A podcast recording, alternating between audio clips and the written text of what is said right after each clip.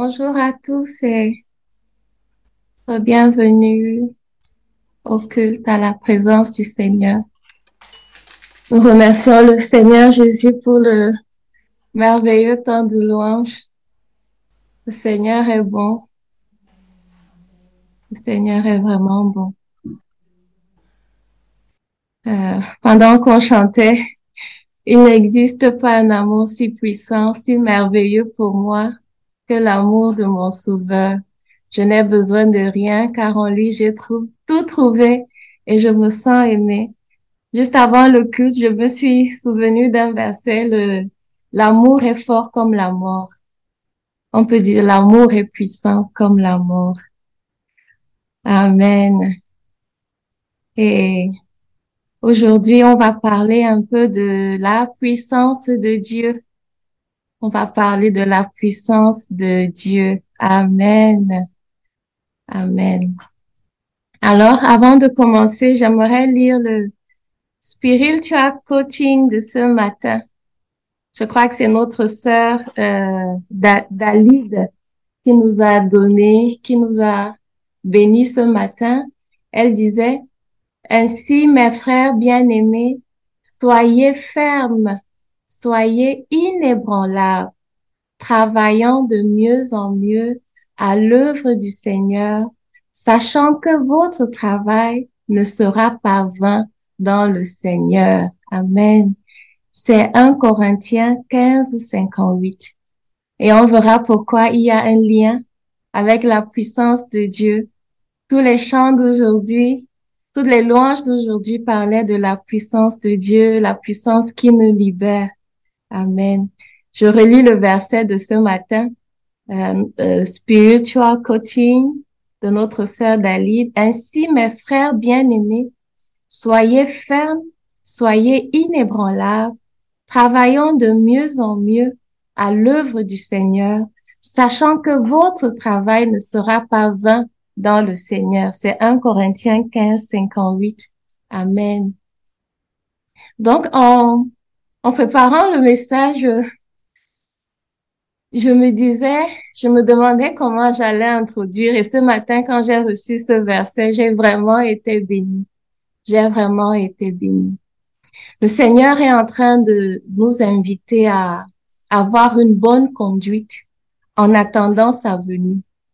Si jamais nous n'allons pas le rejoindre avant, que nous allions le rejoindre ou qu'il vienne nous chercher, le Seigneur veut que nous soyons fermes, que nous soyons inébranlables. Il veut que nous ayons une bonne conduite.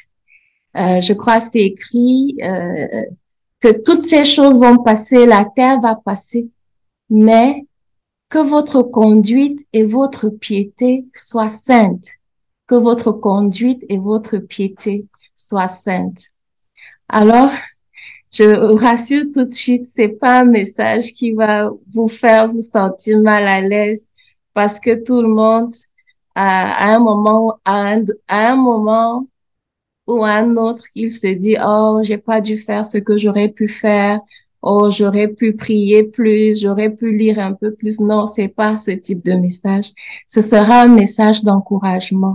C'est un message de libération. C'est un message de libération. Avec la louange d'aujourd'hui, j'ai reçu la confirmation que le Seigneur est venu pour briser les chaînes, par sa puissance. En commençant justement, en continuant, on va parler de trois amis dans l'Ancien Testament, les trois amis de Daniel, Shadrach, Meshach et Abednego.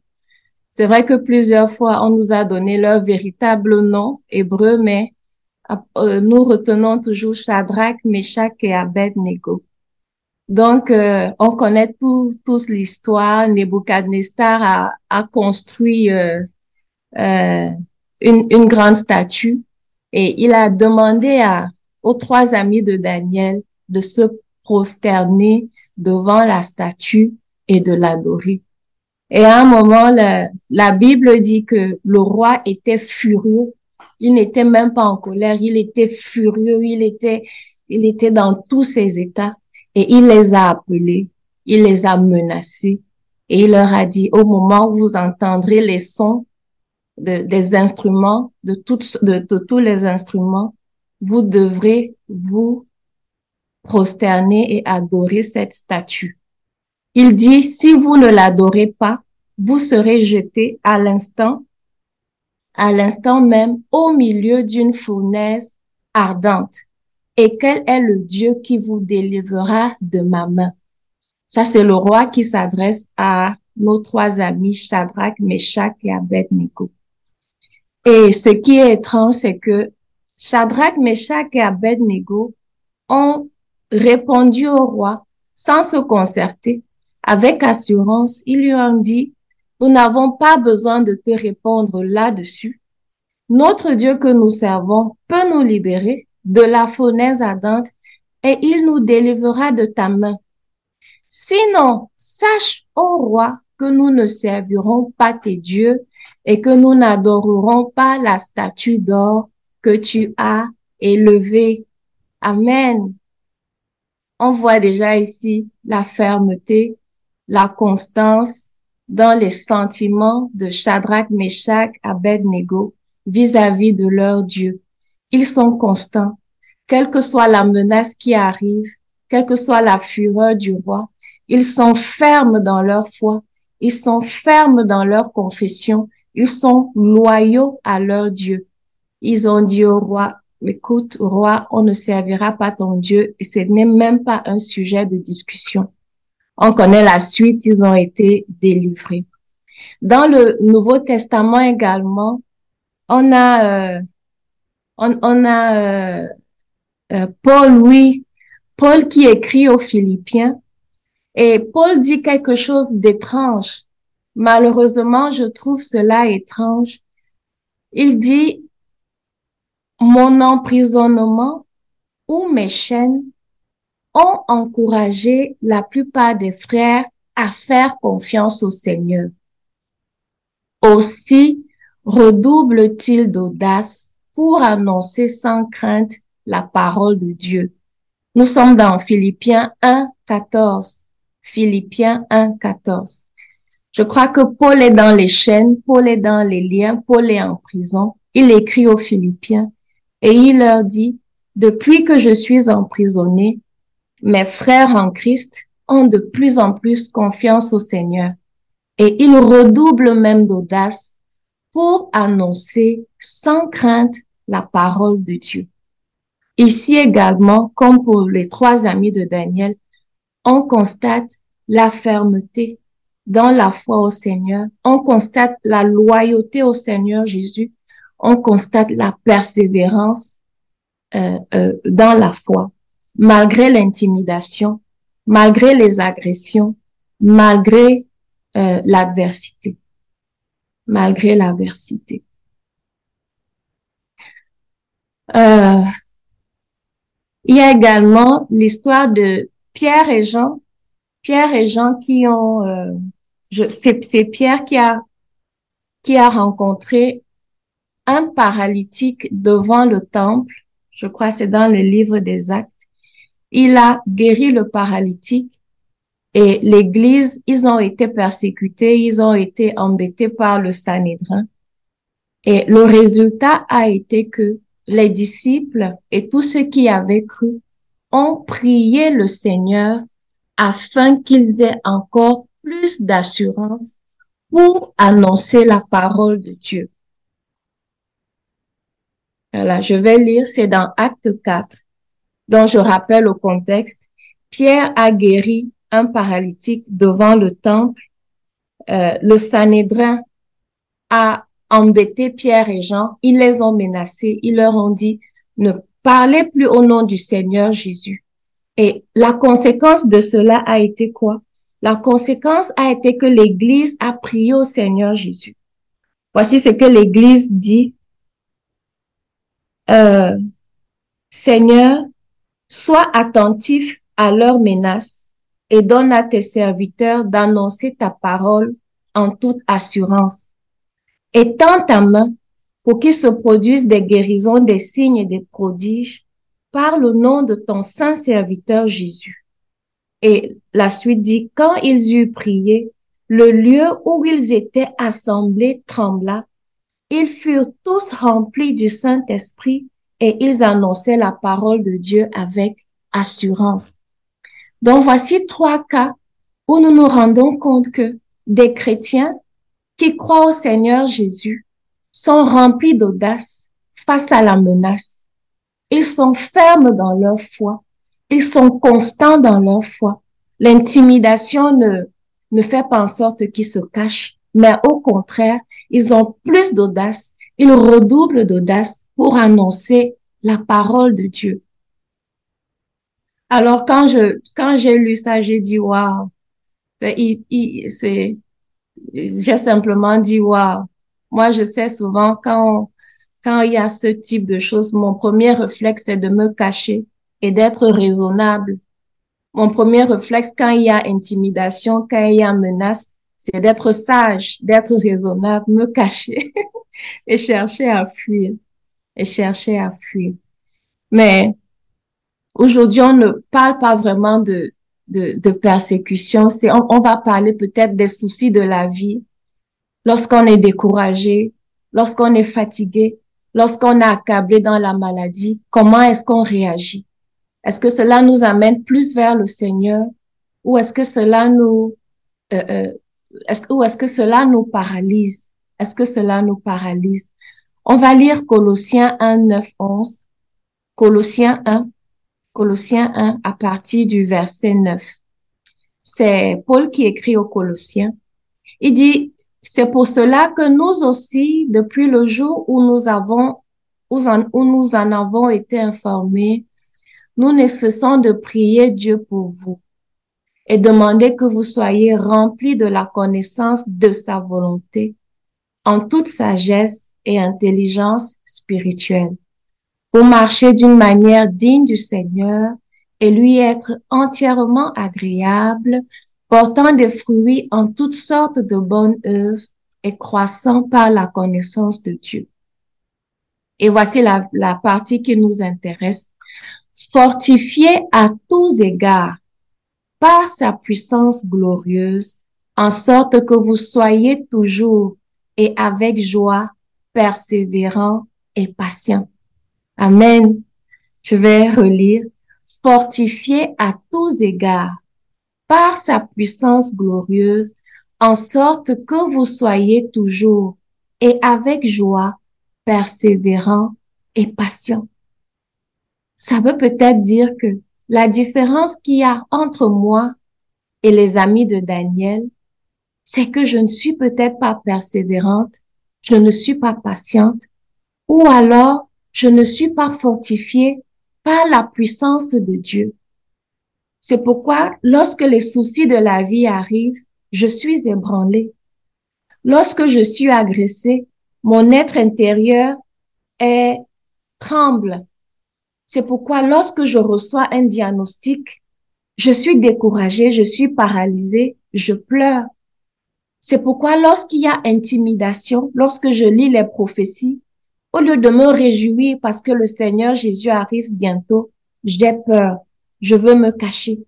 Je me pose des questions métaphysiques. Je demande rapidement au Seigneur Jésus de venir. Maranatha, Maranatha, Seigneur Jésus, viens. Pourquoi? C'est le Colossiens 1, 11 qui nous dit, nous avons besoin d'être fortifiés en tout point par la puissance glorieuse de Dieu. Pourquoi? Afin que nous soyons persévérant dans l'épreuve, persévérant dans la douleur, persévérant malgré les soucis de la vie et patient en attendant la délivrance. Fortifié à tous égards par la puissance glorieuse de Dieu, en sorte que nous soyons toujours et avec joie persévérants et patients. Amen. Amen. Amen. Alors, on constate que si on revoit la stratégie du Sanhédrin vis-à-vis de Pierre et Jean, si on revoit la stratégie du roi Nebuchadnezzar vis-à-vis des amis de Daniel, on se rend compte qu'il veut attaquer leur assurance. Il veut attaquer leur mentalité. Il veut intimider. La maladie vient pour voler la joie. Le manque vient pour voler la joie. La peur du lendemain vient pour voler la joie. La tristesse vient pour remplacer la joie. Et qu'est-ce qui est attaqué finalement? C'est le cœur qui est attaqué. C'est la pensée, le raisonnement, notre façon de penser qui est attaquée. C'est notre âme qui est attaquée. C'est notre âme qui est attaquée. C'est pourquoi notre cœur doit être fort. Nous devons être forts. Le cœur doit être fort. La partie du cerveau qui analyse les informations qui entrent doit être forte. Notre intelligence qui analyse les situations, qui prend les décisions, doit être forte. Nous devons avoir du caractère, de la personnalité en Jésus-Christ. Nous devons avoir une forte personnalité en Christ Jésus. Oui, nous devons avoir de la stature en Jésus. Nous devons être fermes, inébranlables. Et ça ne se passe pas comme ça. C'est quelque chose qui se construit. Nos réflexes, lorsqu'une mauvaise nouvelle arrive, nos réflexes doivent être bâtis par la parole de Dieu. Nos réflexes doivent être effectués, nos réflexes doivent être générés par la puissance de Dieu. Oui. Et en réfléchissant face aux situations qui se présentent à nous, nos réflexions doivent se mettre en marche par la puissance de Dieu, par la parole de Dieu. Sinon, nous serons comme des petits enfants balayés à tout vent de doctrine, à tout vent de menaces. Si on nous menace ici, on fuit là-bas. Le Seigneur Jésus a dit, si on vous menace dans une ville, fuyez dans une autre ville. Mais il ne s'agit pas de ça ici. On peut bien fuir, mais en sachant que Jésus est Seigneur, on peut bien fuir sans renier le Seigneur Jésus. On peut bien être malade, on peut bien être fatigué, découragé, seul, paralysé, tout en ayant le cœur qui est en santé et qui est en joie. Donc, pour faire face à ce monde et à ce qui arrive, pour faire face aux gens avec leurs différentes personnalités, pour faire face aux agressions auxquelles nous sommes confrontés toujours, pour faire face aux injustices, pour faire face à la souffrance, faire face aux tribulations. Nous avons besoin d'être constants dans notre amour pour le Seigneur. Nous avons besoin d'être persévérants. Nous devons être loyaux vis-à-vis de Jésus. Patient si on a l'impression que Jésus ne répond pas. Ça aurait été moi que j'aurais rapidement dit au Seigneur Jésus de me sauver et de ne même pas me laisser entrer dans la fournaise de feu. J'allais dire au Seigneur, « Seigneur, si tu m'aimes vraiment, il faut même pas que j'entre là-bas. » J'allais invoquer, je sais pas trop quoi, la glace pour éteindre la fournaise de feu. Donc, si le Seigneur ne réagit pas, nous avons besoin de patience. Nous avons besoin de patience. Patience. Même Daniel aurait pu prier et ne pas entrer dans la fosse au lion. Pierre et Jean qui ont été pris à partie par le Sanhédrin auraient pu prier pour que les membres du Sanhédrin tombent malades et ne les attrapent pas. Donc même dans la souffrance, nous devons être persévérants et patients. Persévérants et patients. Et comment ça se passe? Ça se passe par la puissance de Dieu. C'est Dieu qui fait ça. C'est la puissance surnaturelle de Dieu. Ce n'est pas notre volonté. Notre volonté a un rôle à jouer, bien sûr, bien évidemment, mais la chair est faible. La chair est très faible. Nous avons besoin de la puissance de Dieu pour fortifier le cœur. Nous avons ce verset. À cause de cela, je fléchis les genoux devant le Père duquel tire son nom toute la famille dans les cieux et sur la terre, afin qu'il vous donne, selon la richesse de sa gloire, d'être puissamment fortifié par son esprit dans l'homme intérieur. Dans l'homme intérieur, c'est Éphésiens, j'ai oublié, je crois que c'est Éphésiens 4. Éphésiens 4.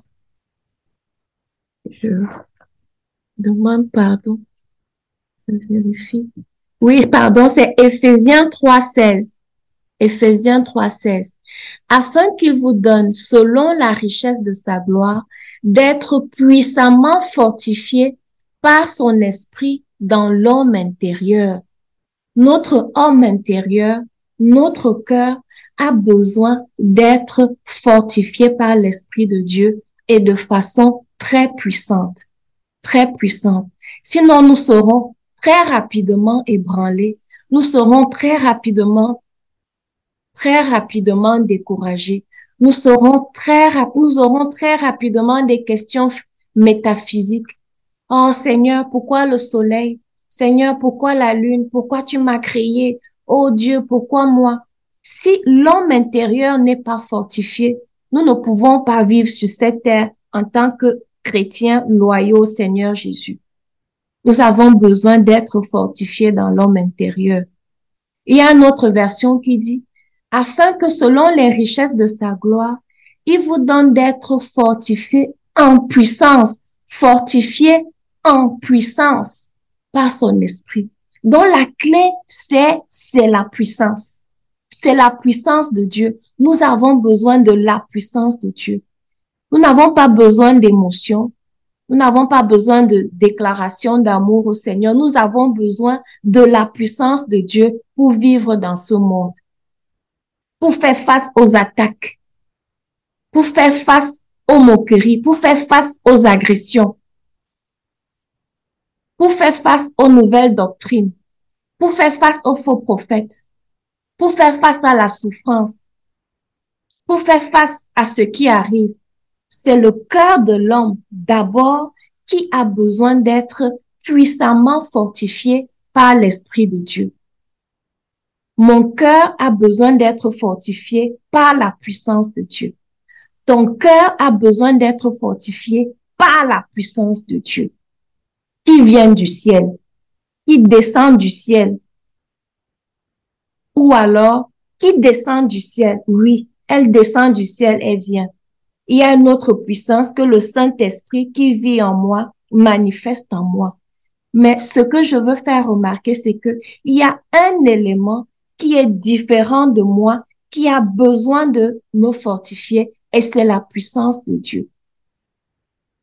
Et je me suis rendu compte que la puissance de Dieu, souvent on a l'impression que c'est pour les signes, les prodiges, les miracles, les guérisons. Il y a un pasteur qui vient et tout le monde tombe et les paralytiques marchent. Non. La puissance de Dieu, c'est d'abord pour moi, c'est d'abord pour toi. La puissance de Dieu, c'est pour que tu sois loyal au Seigneur Jésus. La puissance de Dieu, c'est d'abord pour toi, pour que tu puisses courir ta course, garder ta couronne, et entendre la voix de Jésus qui dit « Bon et fidèle serviteur ». La puissance de Dieu, c'est pas pour le bling-bling spirituel. Non. Ça, ce sont des dons. Ce sont les dons de guérison, les dons de miracle. C'est un cadeau. La puissance de Dieu, c'est pour que si tu es le seul chrétien de ta famille, lorsque tu reçois des menaces, de papa, de maman, lorsqu'on menace de te déshériter, tu dis, moi, je choisis le Seigneur Jésus. C'est pour ça la puissance de Dieu, pour fortifier ton cœur. La puissance de Dieu, c'est que quand tous tes collègues trichent, toi, tu ne triches pas. Quand tous tes collègues médisent du patron, toi, tu ne médis pas du patron. C'est pour travailler ton cœur, afin que tu sois ferme et inébranlable. C'est pour que tu sois constant. Quand tu es fatigué, tu loues. Quand tu as faim, tu bénis le Seigneur. N'oublions pas Colossiens 1. Il a dit, avec joie, afin que, avec joie, vous soyez persévérants. Dans la douleur, même dans la joie, je loue le Seigneur. C'est la puissance de Dieu qui fait ça. Ce sont pas mes décisions. Oh, moi, je décide. Ça devient une histoire d'œuvre devant le Seigneur. Un peu comme le monsieur qui priait à la synagogue, Seigneur, bénis-moi, j'ai jeûné, j'ai payé ma dîme, j'ai fait ceci. Non. Non. La puissance de Dieu, c'est pour que quand tu n'as même pas envie de prier, la puissance de Dieu te donne de prier. La puissance de Dieu te donne de louer. La puissance de Dieu te donne de pardonner.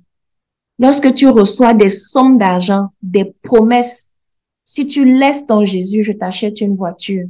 Si tu laisses ton Jésus, je te donne un poste. C'est la puissance de Dieu qui te fait dire non et ne jamais regretter. C'est la puissance de Dieu qui empêche ton cerveau de réfléchir. Je peux accepter cet argent et puis je fais semblant de renier Jésus après tout. Non, non, non. C'est la puissance de Dieu qui te dit non. Qui te dit non. Amen. Amen. J'invite tout le monde à faire cette prière de Ephésiens 3, 14. Seigneur, fortifie-moi puissamment dans mon être intérieur. Et la puissance de Dieu peut t'amener à être faible. Être faible est une puissance. Ne pas répondre aux attaques de l'ennemi, c'est une puissance. Être faible, être silencieux, pardonner, c'est une puissance. Et c'est le Saint-Esprit qui te donne de pardonner. Amen. Amen. Il y a un témoignage qui est en train de monter dans mon cœur maintenant. Je le donne très rapidement. Ce n'était pas prévu. Lorsque nous avons été atteints du COVID, nous n'avions pas de médicaments. Dans les news, comment on appelle? Dans l'actualité, le journal donnait les chiffres qui faisaient peur. Le Seigneur a fortifié mon cœur par sa puissance et ça se manifestait par le rire. Ça se manifestait par le rire. Quand je me levais le matin, je disais, apparemment, j'ai attrapé le COVID. Il est possible que je meure. Je riais. C'était un rire surnaturel. J'envoyais des messages. Je me souviens quand j'envoyais le message au pasteur Corinne, je lui ai dit, symptôme Covid de ce côté, je me suis mise à rire. J'ai même voulu envoyer un émoticône de l'émoticône qui rit avec les larmes qui coulent. Mais je me suis dit, si j'envoie ça au pasteur Corinne, elle va pas prier sérieusement pour moi. Donc, faut pas que j'envoie. Mais l'âme, la puissance que j'avais pour résister à cette maladie, c'était le rire. J'ai dit à mon fils, champion, tu as le COVID. Et on riait. Et on n'avait pas de médicaments. C'est après que je me suis rendu compte que le COVID affaiblit le système immunitaire pendant que le rire fortifie le système immunitaire. Amen. Donc, la puissance de Dieu m'a donné le rire. Et nous avons la sœur Corinne Isabelle, je crois. Elle a écrit une pensée à méditer sur le rire de Dieu. Si nous lisons le psaume 2, le rire est la puissance du Saint-Esprit. Le rire est la puissance du Saint-Esprit de Dieu aussi. Amen. Nous continuons très rapidement. Très rapidement. Et pour étayer mon propos, nous restons dans Éphésiens. Nous allons lire Éphésiens 6 et 10. Non. Ephésiens 6, verset 10. Pas Ephésiens 6 et 10. Ephésiens 6, verset 10. Ephésiens 6 dit, « Puisez votre force dans le Seigneur et dans sa grande puissance. » Amen. « Puisez votre force dans le Seigneur et dans sa grande puissance. » Il y a une autre version qui dit, « Au reste, mes frères, fortifiez-vous dans le Seigneur et par sa force toute puissante. » Dans ma version, c'est écrit « et par sa force souveraine. » la souveraineté, la force souveraine de Dieu. Ça veut dire que si j'ai un souci, faut pas écouter ceux qui nous accablent. Oh, tu n'es pas assez grande de taille. Oh, tu manges beaucoup. Oh, tu n'es pas assez ceci. Si j'ai un problème, je suis spirituellement honnête. Je me répands devant le Seigneur. Je lui manifeste mon désir de changer. Et je puise ma force dans sa force souveraine. Il est souverain. S'il veut me donner 10 kilos de sa puissance, il me donne. Il n'a de compte à rendre à personne. Amen. Amen. Le Seigneur me fortifie par sa force souveraine, selon le bon conseil de sa volonté. N'écoutons pas la voix de la culpabilité. Tu n'as pas prié le matin. Le matin, tu as prié 3 minutes au lieu de 4 minutes. Tu t'es fâché avec ta collègue. Tu as eu des pensées négatives. Le Seigneur ne peut pas te fortifier, ne peut pas te bénir. Tu vas et tout. Non. Je puise ma force dans le Seigneur et dans sa force souveraine. La souveraineté de Dieu, c'est le bon conseil de Dieu. Ça veut dire que Dieu se conseille lui-même. Et Dieu est en train de se dire, OK, en ce moment, mon fils, ma fille, elle a quelques petits soucis. Je choisis de la fortifier. C'est mon enfant. Je n'ai de compte à rendre à personne. Si nous voulons aller devant le Seigneur avec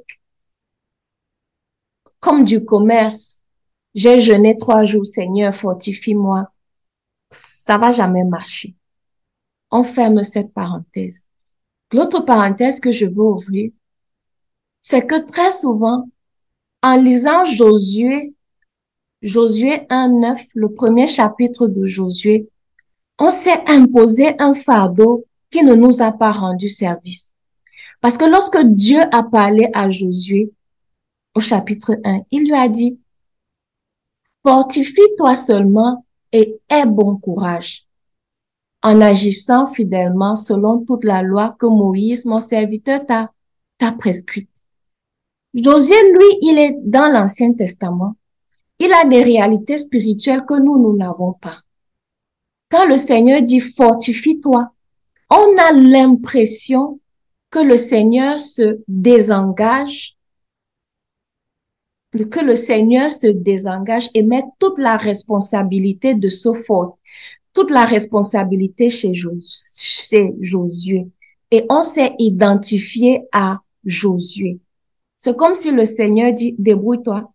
Tu as la Bible, tu as pasteur Claudia Corinne, tu as les chants, tu as une bouche, tu peux prier. Débrouille-toi, fortifie-toi. Non, Jésus ne travaille pas comme ça. Sinon, pourquoi le Saint-Esprit est en nous? Sinon, pourquoi il est Dieu? Sinon, pourquoi il est papa? Sinon, sa gloire, c'est pour qui? C'est pourquoi? Donc, en lisant la Bible, on fait attention. Quand le Seigneur dit « fortifie-toi seulement et aie bon courage », c'est pour les réalités spirituelles de Josué à ce moment-là. C'est pas pour nous en ce moment.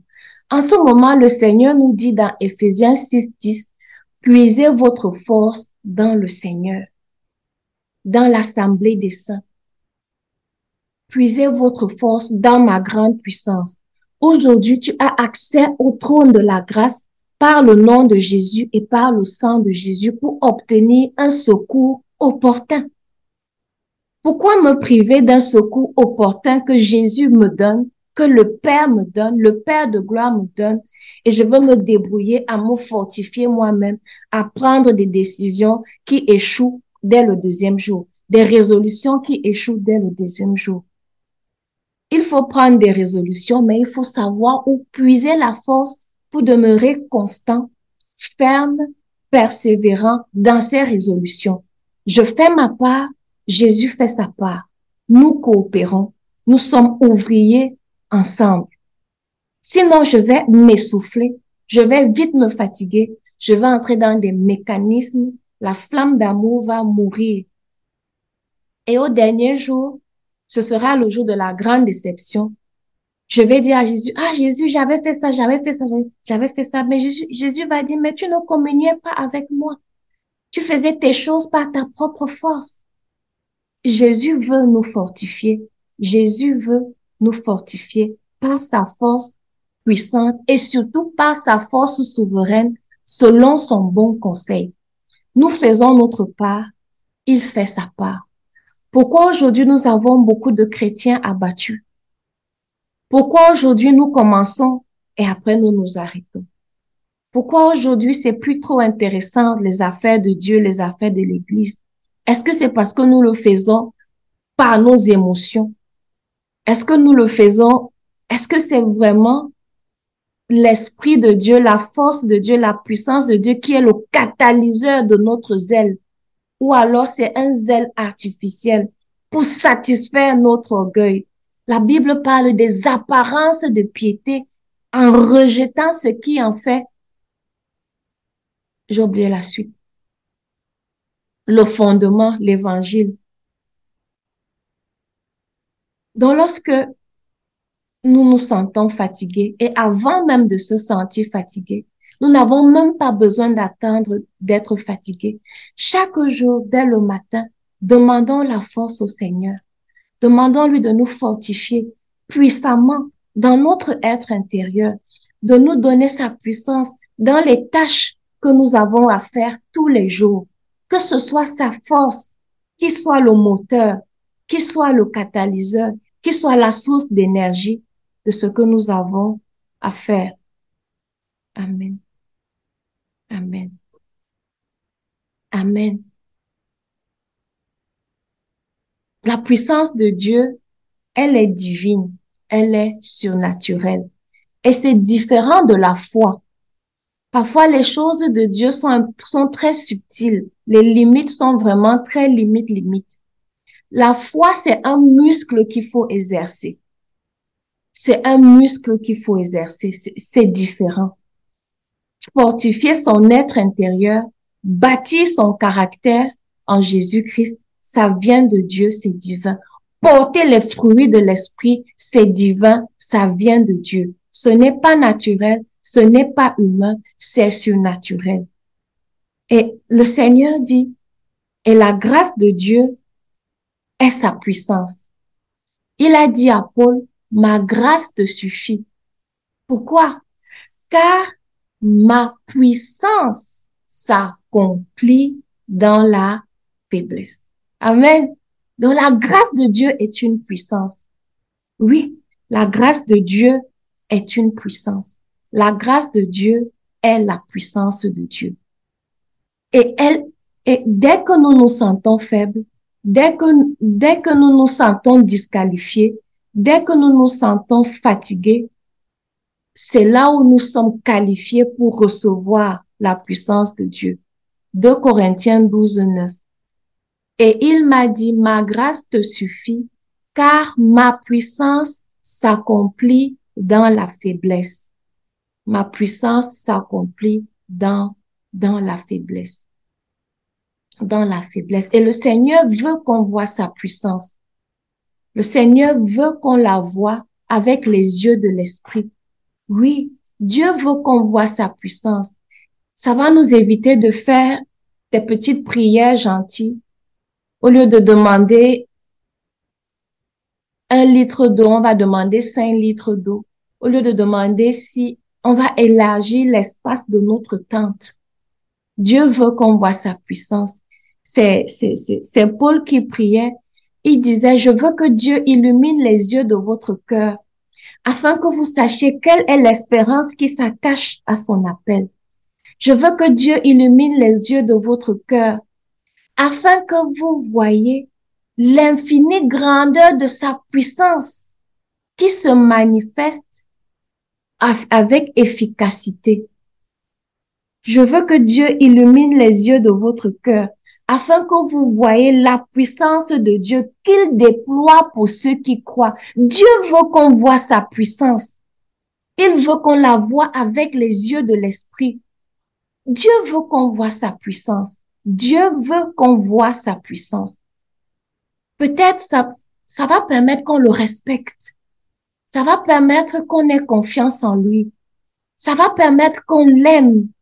Ça va permettre qu'on se cache sous ses ailes. Ça va permettre qu'on ait le cœur paisible et qu'on n'ait plus et qu'on ne soit pas distrait par les choses du monde. Si nous voyons vraiment la puissance de Dieu, même avec nos yeux physiques, même avec nos yeux spirituels, nous serons libérés des petites considérations. C'est Paul qui disait, je crois c'est Ephésiens 1:17, Ephésiens 1:17 et suivant. Je prie que Dieu illumine les yeux de votre cœur, afin que vous voyez la puissance, l'infinie grandeur de sa puissance qu'il déploie pour ceux qui croient en lui. Amen. Dieu veut qu'on voie. Il faut pas négliger la puissance de Dieu.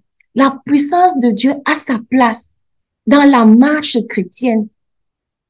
Il ne faut pas seulement mettre l'accent sur mes bonnes résolutions, sur ce que je dois faire. Il faut compter sur la puissance de Dieu. Sinon, pourquoi Dieu est Dieu? Adam et Ève, s'ils avaient... Bon, on va clôturer cette parenthèse parce que faut pas parler. Donc, pour continuer, pour décrire la puissance de Dieu, Paul dit, il a déployé la puissance de Dieu en ressuscitant Jésus-Christ d'entre les morts et en le faisant asseoir à sa droite dans les lieux célestes. Ça veut dire que la même puissance qui a ressuscité Jésus-Christ d'entre les morts, cette même puissance, le Seigneur la libère pour nous. Et nous nous rendons compte que le Seigneur Jésus était mort, il était couché. Et il y a une puissance qu'il a ressuscitée. Il a ressuscité. C'est cette même puissance, la même quantité de puissance, la même quantité de puissance. Le Seigneur Jésus veut que cette même quantité de puissance s'abatte sur ma vie, sur ta vie aujourd'hui, au nom de Jésus. Ça va te fortifier dans ton être intérieur. Tu seras zélé pour Dieu. Lorsque les gens viennent pour te mépriser, tu réponds avec un sourire. Ça, c'est la puissance de Dieu. Lorsque tu es menacé d'être déshérité, lorsque tu ne comprends pas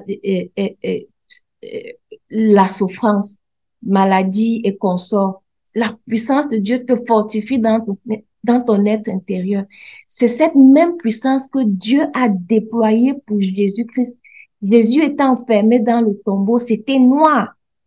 Il n'y avait pas de médecin avec les défibrillateurs pour stocker, afin que son cœur recommence à battre. Il n'y avait pas les chocs d'énergie des médecins, des ambulanciers. Il n'y avait pas. Il y avait la puissance de Dieu. Et c'est la même puissance de Dieu que Jésus veut. Jésus a soif. Dieu a soif de déverser, répandre sur nos vies, sur nos vies, aujourd'hui, maintenant. Amen. On va bientôt finir.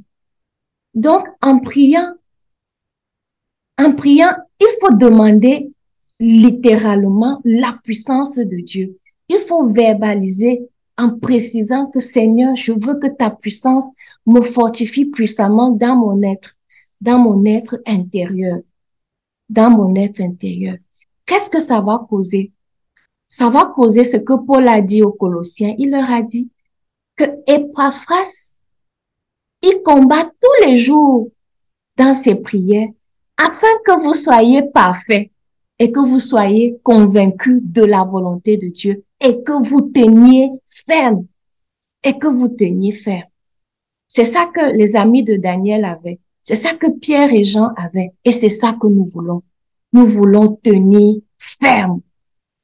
Nous voulons être convaincus de la volonté de Dieu et tenir ferme dans la foi. Lorsque les factures ne sont pas payées, lorsque les prophéties font peur, lorsque la police vous cuisine 2 heures pour régner le Seigneur Jésus. C'est la puissance de Dieu qui fait en sorte qu'il que vous disiez non, je crois en Jésus. Il y a la puissance de Jésus. Il y a aussi la puissance de Satan. Et c'est elle qui est en œuvre maintenant. J'aimerais que... Il y a la puissance de Satan qui est en œuvre maintenant. Je lis rapidement, j'ai oublié de noter la référence. Elle est là. Je trouve rapidement. Très rapidement, je trouve. La puissance de Satan. La Bible dit l'apparition de cet impie se fera par la puissance de Satan, avec toutes sortes de miracles, de signes et de prodiges mensongers. De signes et de prodiges mensongers. Je retrouve très rapidement. Voilà. C'est 2 Thessaloniciens, chapitre 2. 2 Thessaloniciens, chapitre 2, à partir du verset 9.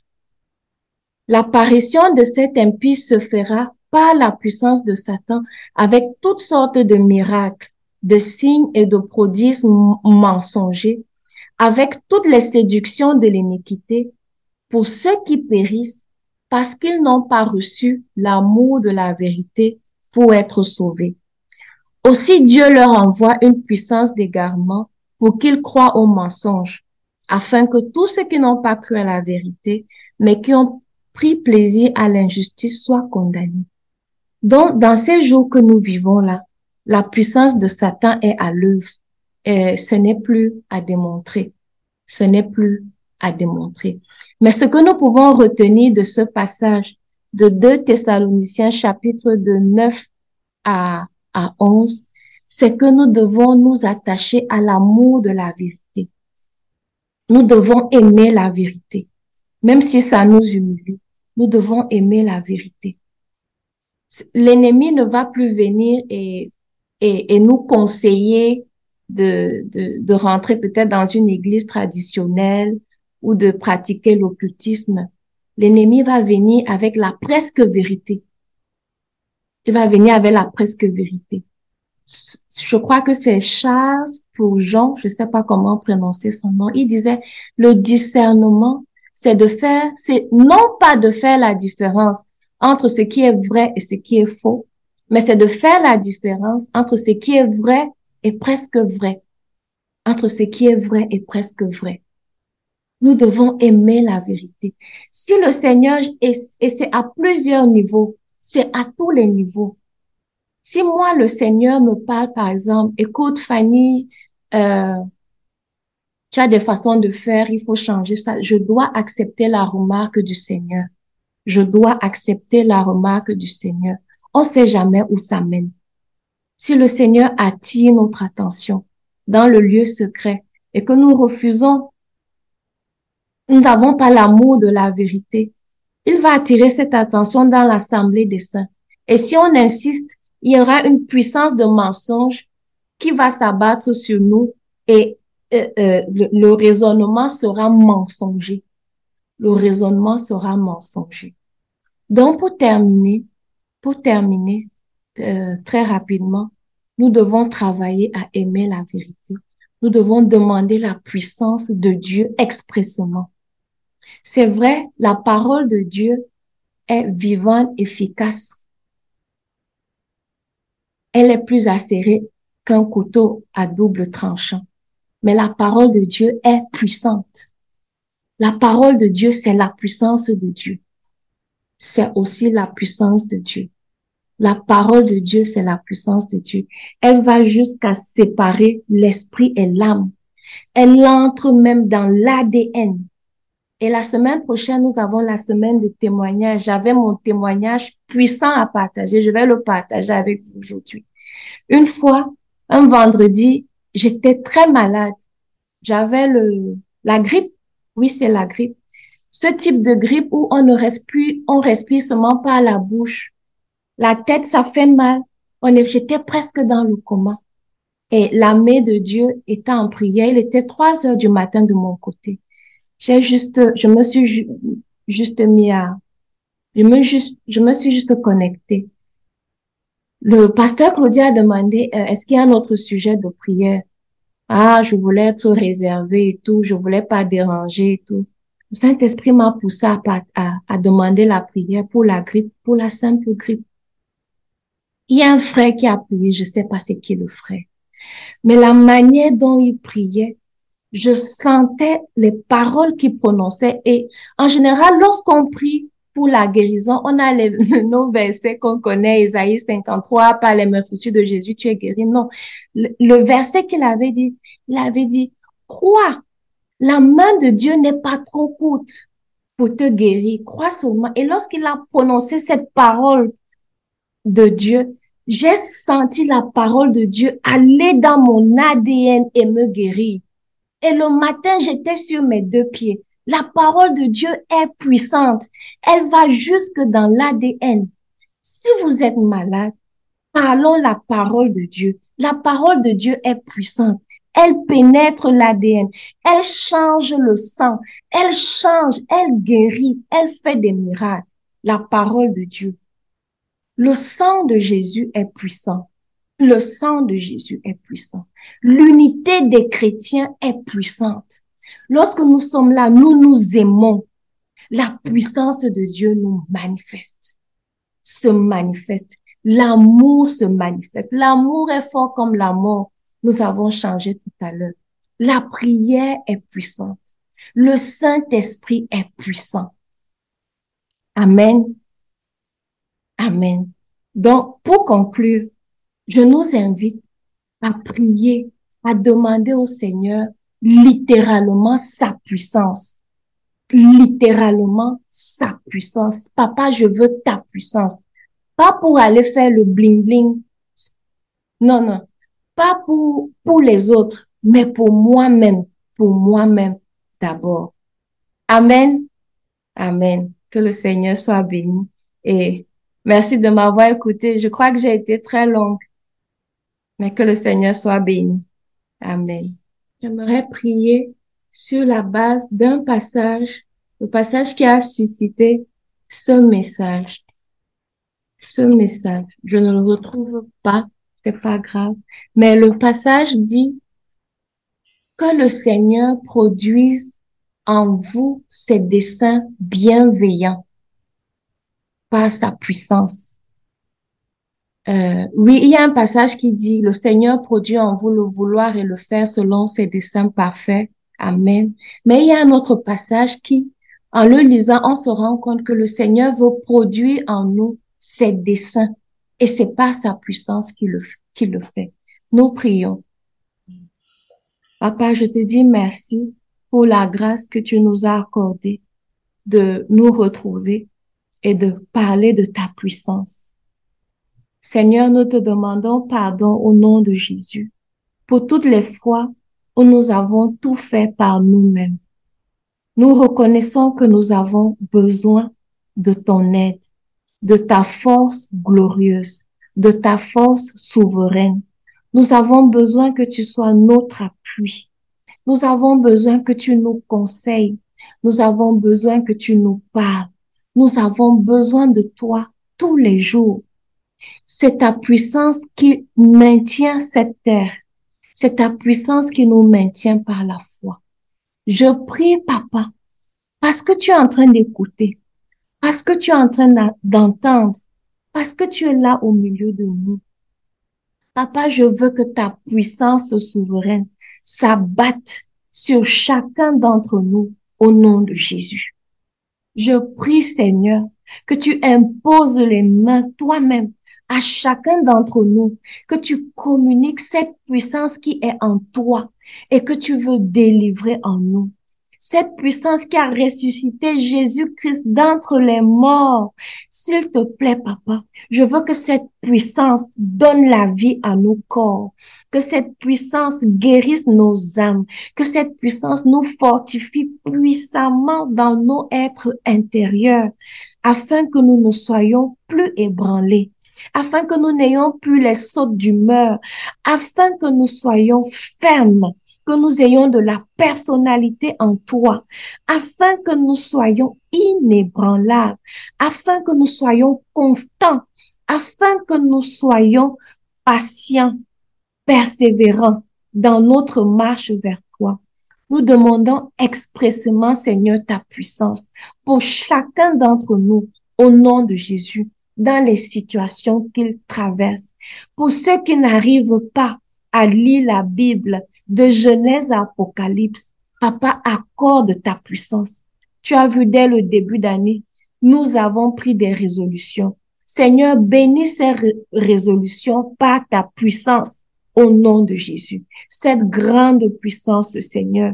Papa, pour ceux qui n'arrivent pas à prier, à rester concentrés dans la prière, plus de 5 minutes, plus de 10 minutes, plus d'une heure. Seigneur, que ta puissance remplisse maintenant nos âmes, nos corps, nos esprits, nos pensées et que nous soyons concentrés dans la prière. Pour ceux qui n'arrivent plus à croire en tes promesses, Seigneur, que ta puissance agisse dans le nom puissant de Jésus. Pour ceux qui n'arrivent pas à pardonner, à bénir, Seigneur, que ta puissance agisse, libère ta puissance et qu'elle agisse dans nos êtres intérieurs au nom de Jésus, là où chacun en a le plus besoin. Que par ta puissance, Seigneur, tu produises en nous tes desseins bienveillants dans le nom de Jésus. Que par ta puissance, tu nous transformes, Seigneur, que nous soyons semblables au Seigneur Jésus-Christ de Nazareth. Merci, mon Dieu, mon roi. Nous croyons que tu vas le faire parce que tu es notre papa. Nous croyons que tu le fais. Merci, Seigneur, mon Dieu, mon roi, dans le nom de Jésus-Christ. Amen.